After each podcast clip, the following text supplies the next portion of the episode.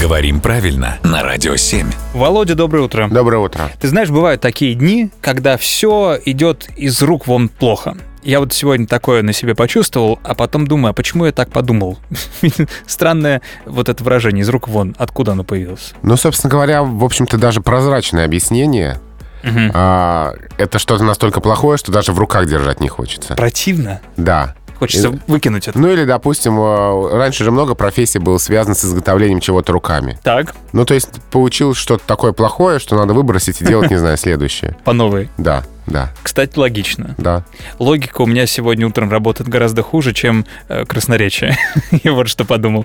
Из рук вон. Хорошо, разобрались, спасибо.